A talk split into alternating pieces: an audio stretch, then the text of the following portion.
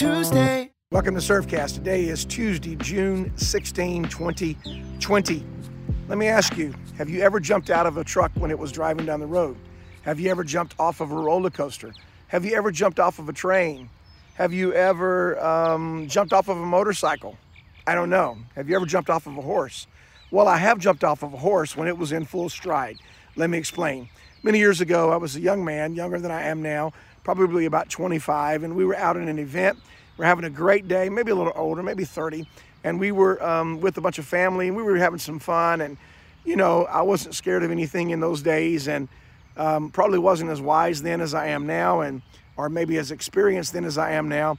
So um, I jumped on a horse and I took off, and all of a sudden I realized I don't know how to ride a horse. I realized I have no idea whatsoever on how to stop this horse, how to make this horse do what I want it to do, because I'm not experienced in riding a horse. So, what was I to do? Everybody was on the porch and they were looking at me. I'm telling you, man, I was scared to death.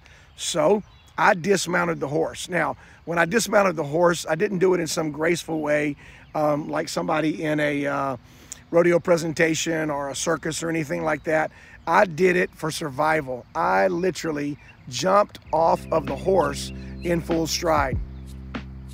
When I was thinking about that early this morning, I was wondering what's going on in your life that maybe you're on a, uh, a full stride, maybe you're on a ride that you don't want to be on anymore. Maybe there's something going on in your life and you really want to change that, you want to fix that, you want to get rid of that because it's uh, more dangerous for you to stay on it than it is for you to dismount.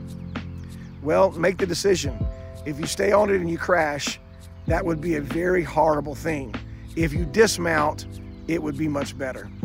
Think about it and have a great day.